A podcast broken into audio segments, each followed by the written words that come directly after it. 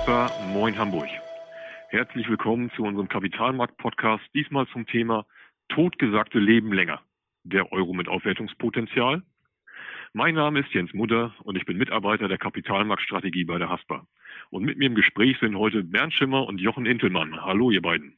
Hallo. Moin. Viele von unseren Hörern werden euch ja schon aus unseren bisherigen Podcasts kennen, aber trotzdem für die neu, neu dazugekommenen, stellt euch doch noch bitte noch mal kurz vor. Ja, das mache ich gerne. Mache ich einfach mal den Anfang. Ich weiß gar nicht so richtig, ähm, was ich noch sagen soll, weil eigentlich sage ich immer das Gleiche, nämlich, dass ich hier für die für die Anlagestrategie zuständig bin.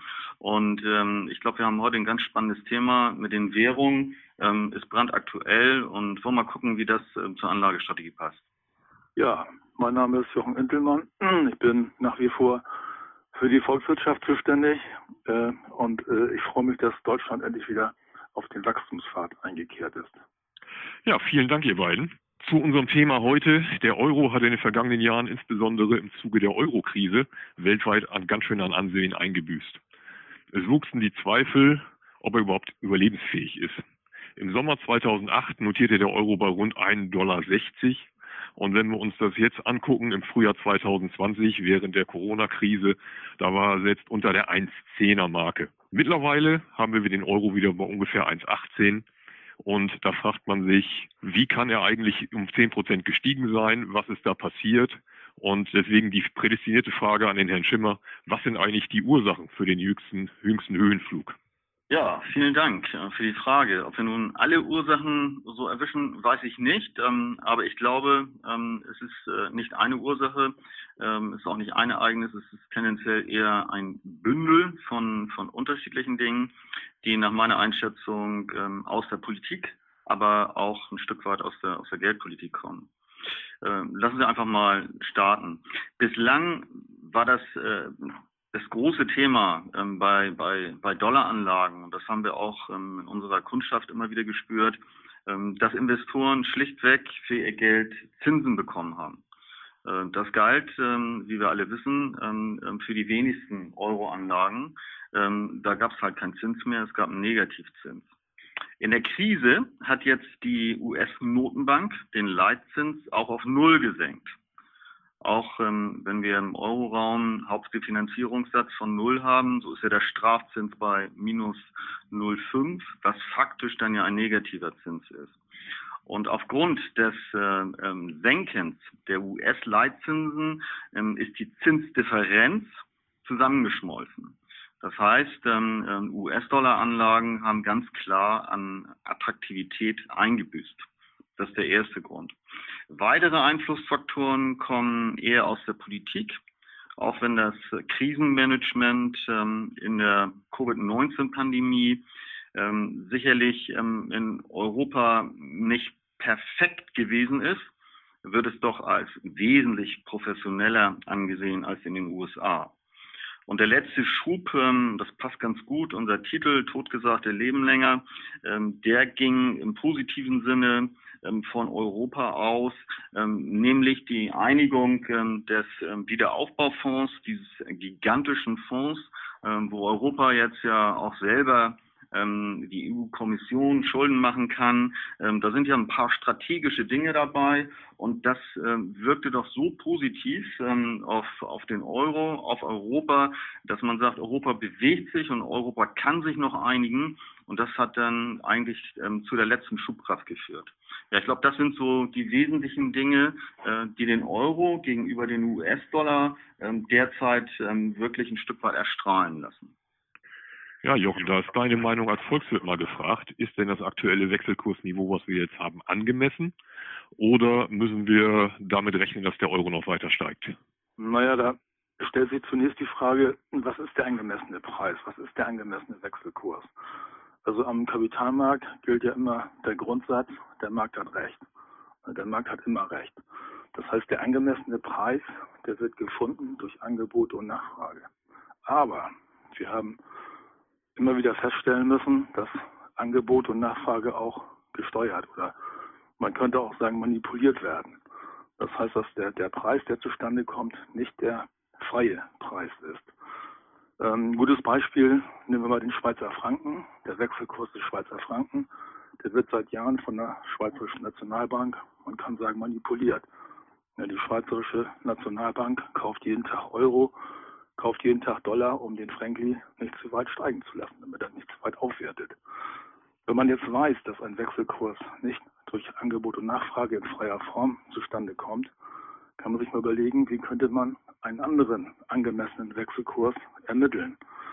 Da bietet sich die Kaufkraft an, dass man einfach fragt, welche Kaufkraft äh, ist mit einer Währung verbunden. Nehmen wir mal ein einfaches Beispiel. Ähm, ein Autoreifen würde in Deutschland genau 100 Euro kosten. Wenn ich jetzt genau diesen gleichen Autoreifen in den USA kaufe und stelle fest, ich müsste 130 Dollar für diesen Autoreifen bezahlen, dann kann ich im Kopf ausrechnen, der angemessene Wechselkurs wäre bei 1,30. Würde ich für diesen Autoreifen in Amerika 150 Dollar bezahlen müssen, dann würde der Wechselkurs, der angemessene Wechselkurs, also der aus der Kaufkraft ermittelte Wechselkurs bei 1,50 sein.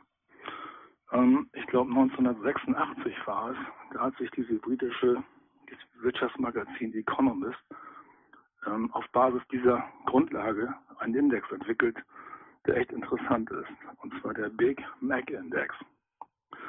Die Redakteure oder die Korrespondenten des Economist haben begonnen, zweimal im Jahr die Preise in, ich glaube, 130 Ländern der Welt für einen Big Mac zu ermitteln. Den Big Mac kennen die meisten, diesen Fleischklops, der in nahezu gleicher Form weltweit angeboten wird.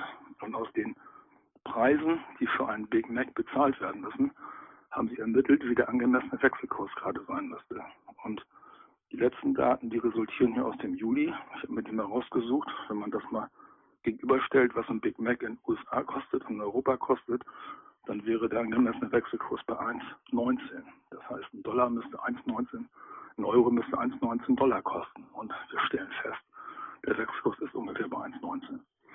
Ähm, andere Organisationen haben ebenfalls versucht, über die Kaufkraft faire Wechselkurse, angemessene Wechselkurse zu ermitteln. Und der IWF beispielsweise hat ermittelt, dass der Kaufkraft äh, begründete Wechselkurs bei 1,29 sein müsste, Euro-Dollar. Die, OECD kommt sogar auf ungefähr 1,40. Wenn man jetzt mal die Frage beantworten würde, die du vorhin gestellt hast. Vor diesem Hintergrund könnte der Euro noch einiges zulegen. Das heißt, wenn er heute bei 1,18, 1,19 notiert, könnte er ohne weiteres noch weiter ansteigen. Ja, mal abgesehen davon, dass ich jetzt Hunger habe, vielleicht nochmal an den Bernd Schimmer. Jetzt nach diesem jüngsten Euro-Anstieg, ist es jetzt ein Strohfeuer, weil wir haben jetzt verschiedene Kaufkraftparitäten gehört. Wie ist es unserer Meinung nach aus der Hasper Kapitalmarktstrategie? Werden wir uns auf diesem erhöhten Niveau halten? Ja, das ist ja jetzt natürlich so ein bisschen die Gretchenfrage. Ich möchte gerne noch auf das eingehen, was Jochen Intelmann eben gesagt hat. Einmal mehr ähm, stellen wir fest, ähm, dass äh, Volkswirtschaft ähm, aus dem richtigen Leben kommt und äh, ähm, dass es vielleicht mal gar nicht schädlich ist, ähm, auch mal Fastfood äh, zu essen, ähm, weil man kann es möglicherweise sogar, ähm, wenn man denn mal wieder mehr reisen kann, in der Pandemie vielleicht nicht ganz so schön, ähm, dann kann man es vielleicht sogar dafür nutzen, einen, einen tatsächlichen Kaufkraftparitäten Wechselkurs ähm, sich selber schmecken zu lassen. So, aber jetzt mal ernst ähm, ähm, und seriös, ähm, und das ist vielleicht auch genau das Stichwort. Ich glaube, Wechselkursprognosen sind so das, das Schwierigste, ähm, ähm, was sich uns entgegenstellt. Alles andere kann man ja vielleicht so ein bisschen, ein bisschen mit einem inneren Wert. Ähm, bei Immobilien geht das ganz gut. Ähm, bei Aktien gibt es den Substanzwert, den Ertragswert kann man ausrechnen. Bei Währungen funktioniert das nicht wirklich gut. Das muss man ganz klar sagen. Und deswegen sagen ja auch viele, das hatte Jochen Intelmann auch schon beiläufig erwähnt, dass ähm, der, der, der, beste, der beste Schätzer eigentlich ähm, der aktuelle Wert ist. Das heißt, ähm, eine Prognose ist insbesondere dann natürlich besonders schwer, ähm, wenn sie eben halt nicht nur ähm, für, für zwei oder drei Tage Gültigkeit haben soll, sondern wenn sie eben halt wirklich äh, mittel- bis langfristig für, für Anlagen dementsprechend auch eingesetzt werden soll. Das ist wirklich schwierig. Ich finde, äh, das Thema Kaufkraftparitäten geben uns dann guten Anker. Andererseits muss man sagen, kaum etwas wird äh, weltweit ähm, so stark gehandelt ähm, wie Währung. Und äh, da ist es äh, so, dass, dass ähm, viele dieser Händler, und die gibt es ja wirklich in, in ganzen Handelsseelen, Ähm, und die haben eigentlich immer nur zwei Knöpfe, einen roten und einen schwarzen, nach oben und nach unten. Und die gucken sich insbesondere auch, auch markttechnische Faktoren an. Ähm, und hier ähm, befindet sich das Währungspaar in einer ausgesprochen interessanten Konstellation. Einerseits ähm, ist der Euro noch in einem charttechnischen Abwärtstrend begründet. das resultiert einfach daraus, das kam ja auch schon in der Einleitung, dass wir ähm, tendenziell Aufwertung gesehen haben über einen langen Zeitraum und derzeit eben halt diese, diese Gegenreaktion. Ähm, da dieser Abwärtstrend noch intakt ist, ähm, heißt das auch, wenn man sich die Markttechnik anguckt, ähm, ähm, dass es eben halt wahrscheinlicher ist, dass dieser Trend nicht gebrochen wird. Ähm, denn es ist, es ist die Dow-Theorie, die Trendtheorie und die geht immer darauf, davon aus, äh, dass das Halten eines Trends eben halt wahrscheinlicher ist ähm, als der Trendbruch. Also insofern kann man sagen, er dürfte ähm, aus dieser Konstellation nicht wirklich ausbrechen. Heißt dann eben halt auch, dass bei 1,20 eigentlich irgendwo Schluss sein sollte. Andererseits ähm, gibt es gute Gründe fundamentaler Natur, dass wir, und auch in Teilen gestützt von der Kaufkraftparitätentheorie, dass wir uns noch ein bisschen weiter nach oben entwickeln. Und dann ist es sicherlich so, wenn dieser Trendbruch dann doch erfolgt, ähm, dann wird das sehr dynamisch sein und dann gehe ich auch davon aus, dass wir relativ schnell auch Kurse um die 1,25 sehen werden. Also dann wird sich das schon bemerkbar machen und dann eben halt auch ähm, relativ dynamisch. Ähm, insgesamt glauben wir allerdings, ähm, dass aufgrund der nach wie vor bestehenden strukturellen Probleme, die Europa ja nun mal hat, ähm, dass wir nicht wieder in Stände ähm, reinkommen, die jetzt irgendwie 1,40, 1,50 ähm, wo wir jetzt auch einleitend darauf hingewiesen haben, ähm, wo äh, das Währungspaar eben halt 2007, 2008 schon mal gestanden hat. Nun ist der Euro ja vor gut 20 Jahren mal mit sehr hehren Zielen gestartet. Wenn man das heute mal sieht, hat der Euro eigentlich noch das Potenzial dazu, den US-Dollar als Weltleitwährung abzulösen? Ja, wenn wir uns mal die aktuelle Lage ansehen, dann stellen wir ganz klar fest, der amerikanische Dollar ist der Leithandel weltweit. Das ist der Platzhirsch, äh, äh, unangefochtener Platzhirsch im, im Währungsbereich. Also mehr als 60 Prozent der weltweiten Devisenreserven werden in US-Dollar gehalten. Auf den Euro entfallen immerhin 20 Prozent.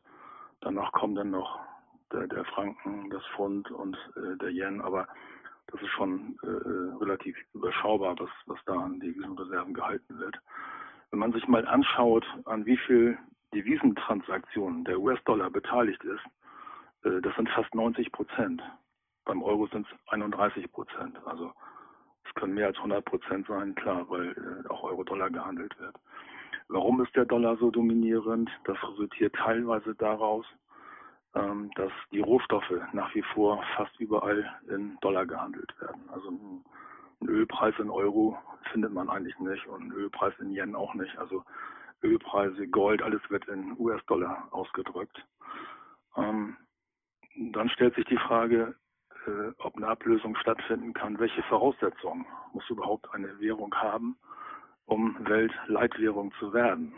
Also erstmal muss man einen großen Wirtschaftsraum repräsentieren. Das dürfte kein Problem sein für den Euro, weil das BIP hier in der Eurozone in Europa ist größer oder in der EU insgesamt ist größer als in den USA. Also die Voraussetzung wäre gegeben. Der zweite Punkt, das wäre eine gewisse politische Stärke, eine, eine starke politische äh, Stellung weltweit. Und da mangelt es ganz klar in der Eurozone, in der EU. Man ist sich hier nicht so einig wie in China oder wie in den USA. Das wäre also ein Minuspunkt. Ein weiterer Punkt wäre, dass der Handel weltweit sehr stark vernetzt sein müsste. Das ist zweifellos, zweifelsohne gegeben. Also die Handelsbeziehungen Europas äh, in alle Welt, die sind vorhanden. Naja, und eine Voraussetzung müsste noch gegeben sein, man müsste einen sehr starken Finanzplatz haben. Also wie die Wall Street in den USA oder wie der Finanzplatz London, der jetzt ja nicht mehr zur EU gehört oder bald nicht mehr zur EU gehört. Und einen wirklich starken Finanzplatz hat die EU nicht zu melden. Also Frankfurt und, und äh, Paris können nicht mithalten mit USA oder Finanzzentren in Asien. Also wenn man das mal zusammenfasst, dann fehlen schon einige Grundvoraussetzungen, die der Euro nicht hat, äh, um Weltleitwährung zu werden. Es gab zwar immer mal wieder Bestrebungen, die Abhängigkeit vom Dollar zu reduzieren. So hat, glaube ich, Russland im letzten Jahr mehr oder weniger alle seine Dollarreserven eingetauscht in Gold. Wir haben nachher eine gute Entscheidung, muss man sagen, wenn man den Goldpreis heute anschaut. China versucht auch, äh, weniger Transaktionen in Dollar durchzuführen. Man versucht, den Renminbi einzusetzen. Der Renminbi hat aber dann die, die ganz große Schwäche, er ist nicht frei handelbar. Der Renminbi wird auch jeden Tag gesteuert von der chinesischen Nationalbank, also der, der chinesischen Volksbank heißt sie ja. Ähm, das heißt also, eine freie Konvertibilität ist nicht gegeben. Und äh, wenn man das mal zusammenfasst, äh, dann muss man sagen, momentan hat keine andere Währung als der Dollar die Voraussetzung oder besitzt die Voraussetzung, um eine Weltleitwährung zu sein.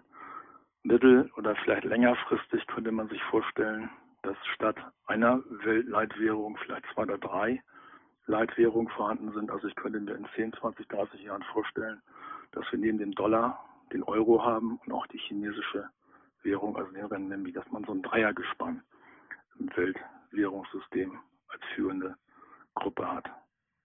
Ja, Jochen, du hast gerade eben schon von Plus- und Minuspunkten gesprochen. Ist es eigentlich gut, eine starke Währung zu haben? Oder hat eventuell auch eine schwächere Währung ihre Vorteile? Ja, ich glaube, die Frage geht dann nochmal an mich. Ähm, ja, das Bild, ähm, das Blatt hat immer zwei Seiten. Das ist so. Aber ganz vorneweg ähm, äh, muss man halt immer wieder sagen, ähm, man muss eigentlich stolz darüber sein, eine, eine starke Währung zu haben. Äh, wir haben uns ja auch über, über Jahrzehnte jetzt mittlerweile daran gewöhnt, dass wir sie einfach haben. Und äh, da muss man einfach mal in andere Länder gucken, die, die eine echte Schwachwährung haben die haben ganz andere Themen ähm, im, Bereich der Kapitalanlage, auch im täglichen, im täglichen Leben. Ähm, denn eins muss man immer sagen, wenn ich eine wirklich schwache Währung habe, ähm, dann taucht diese Währung halt auch nicht als, als Geldaufbewahrung, äh, weil in der Regel die Inflation so hoch ist, dass das Geld eben halt in dann teilweise sehr, sehr kurzer Sicht oder eben halt mittel- und langfristig einfach nicht mehr wert ist. Das heißt, ich muss es irgendwo anders hinbringen. Ich muss es investieren oder aber ich muss es tauschen in eine, in eine Hardwährung. Insofern ähm, dreimal auf Holz geklopft, ähm, es ist ähm, extrem positiv, eine, eine harte Währung zu haben. Man hat in der Regel ähm, keine oder wenig Inflation. Man hat ähm, aufgrund der harten Währung, das, das reflektiert das Ganze dann ja auch, man hat eine prosperierende Wirtschaft und man hat in der Regel auch eine stabile politische ähm, und äh, gesellschaftliche Gesamtlage. Und ähm, sicherlich ist es immer wieder hier zu nennen, Paradebeispiel ähm, ist da die Schweiz. Ähm, Schweiz, der Schweizer Franken ähm, wertet permanent auf und wertet auch so stark auf, dass es äh, nicht mehr gesund ist für die Schweizer Währung. Herr Entelmann hatte eben auch schon mal ein Stück weit erklärt, dass man dagegen steuert, ähm, aber das ist dann eher ein Luxusproblem. Viel schwieriger ist es, äh, aus einer schwachen Währung ähm, eine harte Währung zu machen. Eine, eine harte Währung ähm, heißt aber auch, dass man, dass man sich anstrengen muss. Äh, man muss effizient sein. Man muss seine, seine Produktivität permanent äh, versuchen zu verbessern. Weil, und das ist auch so, die, die preisliche Wettbewerbsfähigkeit, die leidet eben halt, insbesondere unserer Exportunternehmen. Ähm, klar ist aber auch, mit einer, mit einer, mit einer starken Währung ähm, habe ich viel Kaufkraft. Das heißt, ähm, ich kann ähm, als Tourist ähm, preiswert einkaufen, ich kann preiswert Urlaub machen in sogenannten Schwachwährungsländern und ich kann natürlich auch Anlagen kaufen. Das heißt, da meine Währung so gesucht ist, so hart ist, kann ich sie einsetzen, um in anderen Ländern Investitionen zu tätigen. Ja, nach diesen ganzen volkswirtschaftlichen Aspekten kommen wir dann mal zu der Kernfrage. Was bedeutet denn der festere Euro für die Kapitalanlage. Ja, darum geht es in der Tat eigentlich. Ähm, aber auch das andere ist vielleicht ganz hilfreich, ähm, wenn man sich selber eine, eine Entscheidung ähm, dort bildet. Also ein Stück weit ist das äh, Wiederholung dessen, was ich eben gesagt habe. Äh, eine harte Währung heißt Wertstabilität. Nach innen, das ist gemessen an der Inflationsrate und eben halt äh, nach außen, weil ich in der Lage bin, dort relativ preiswert andere Anlagen zu kaufen. So, das ist die eine Seite, das ist die positive Seite. Ähm, die kurzfristig eher negative Seite ist, ähm, ähm, dass dort ähm, halt für den, für den Euro-Anleger ähm, ähm, diese sogenannten Windfall Profits, ähm, das heißt Gewinne, die ich jetzt zusätzlich bekomme, ähm, möglicherweise so nicht anfallen. Beispiel. Ähm, wir sind eine, eine, eine gut entwickelte, hochentwickelte Exportwirtschaft. Ähm, diese Unternehmen, die dort tätig sind, ähm, die profitieren halt, wenn die Währung vergleichsweise schwach ist, von einer preislichen Wettbewerbsfähigkeit. Das heißt, sie können einfach äh, mehr Produkte verkaufen, sie sind wettbewerbsfähiger im Ausland. Zweiter Punkt ist, ähm, wenn diese Unternehmen dann beispielsweise US-Dollar Gewinne machen und der US-Dollar wertet auf gegenüber dem Euro, dann steigt ins, ähm, insgesamt ähm, die Gewinnsumme. Das heißt, von der Bewertung her werden diese, diese Aktien attraktiver. Mit anderen Worten, sie werden stärker nachgefragt. Das heißt, die Kurse steigen. Das haben wir gesehen in den letzten Jahren, ähm, insbesondere im Bereich der, der Exportindustrie, bis eben halt die Pandemie gekommen ist, bis auch diese, diese Rezession eher im industriellen Sektor gekommen ist. Ähm, dann, dann war dieser, dieser, dieser Pfad ein Stück weit unterbrochen. Ähm, darüber hinaus ist es so, wenn wir in US-Dollar-Anlagen uns investiert haben, haben wir eben halt auch zusätzliche Währungsgewinne bekommen. Diese Währungsgewinne, wenn der Zustand jetzt ähm, so anhält, wären dann nicht mehr gegeben.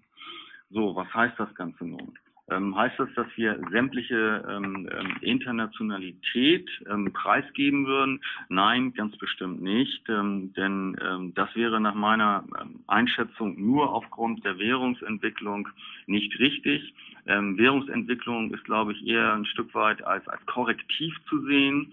Ähm, es, es rückt die Dinge ähm, wieder zusammen und äh, ähm, mittel- bis langfristig wird sich das wieder ausgleichen. Ich glaube auch, dass diese, diese Kaufkraftparitätentheorie ähm, äh, natürlich nicht jederzeit richtig ist. Vom Grundsatz her wird sie sich aber durchsetzen und insofern ist auch nicht unbedingt zu erwarten, dass wir beim Euro jetzt vor wirklich dramatischen ähm, Aufwertungen stehen. Dann müsste man sich in der Tat überlegen, ob man möglicherweise auch ein bisschen was absichert, ähm, weil es dann ja eben halt ähm, bei allen Themen, die in Fremdwährungen im Depot sind, direkt oder indirekt, zu Währungsverlusten kommen würden. Das glauben wir alles nicht. Ähm, vor, vor dem Hintergrund ähm, ist es ein Stück weit eine Normalisierung. Ähm, man sollte weiterhin das kaufen, was, äh, was perspektivenreich ist.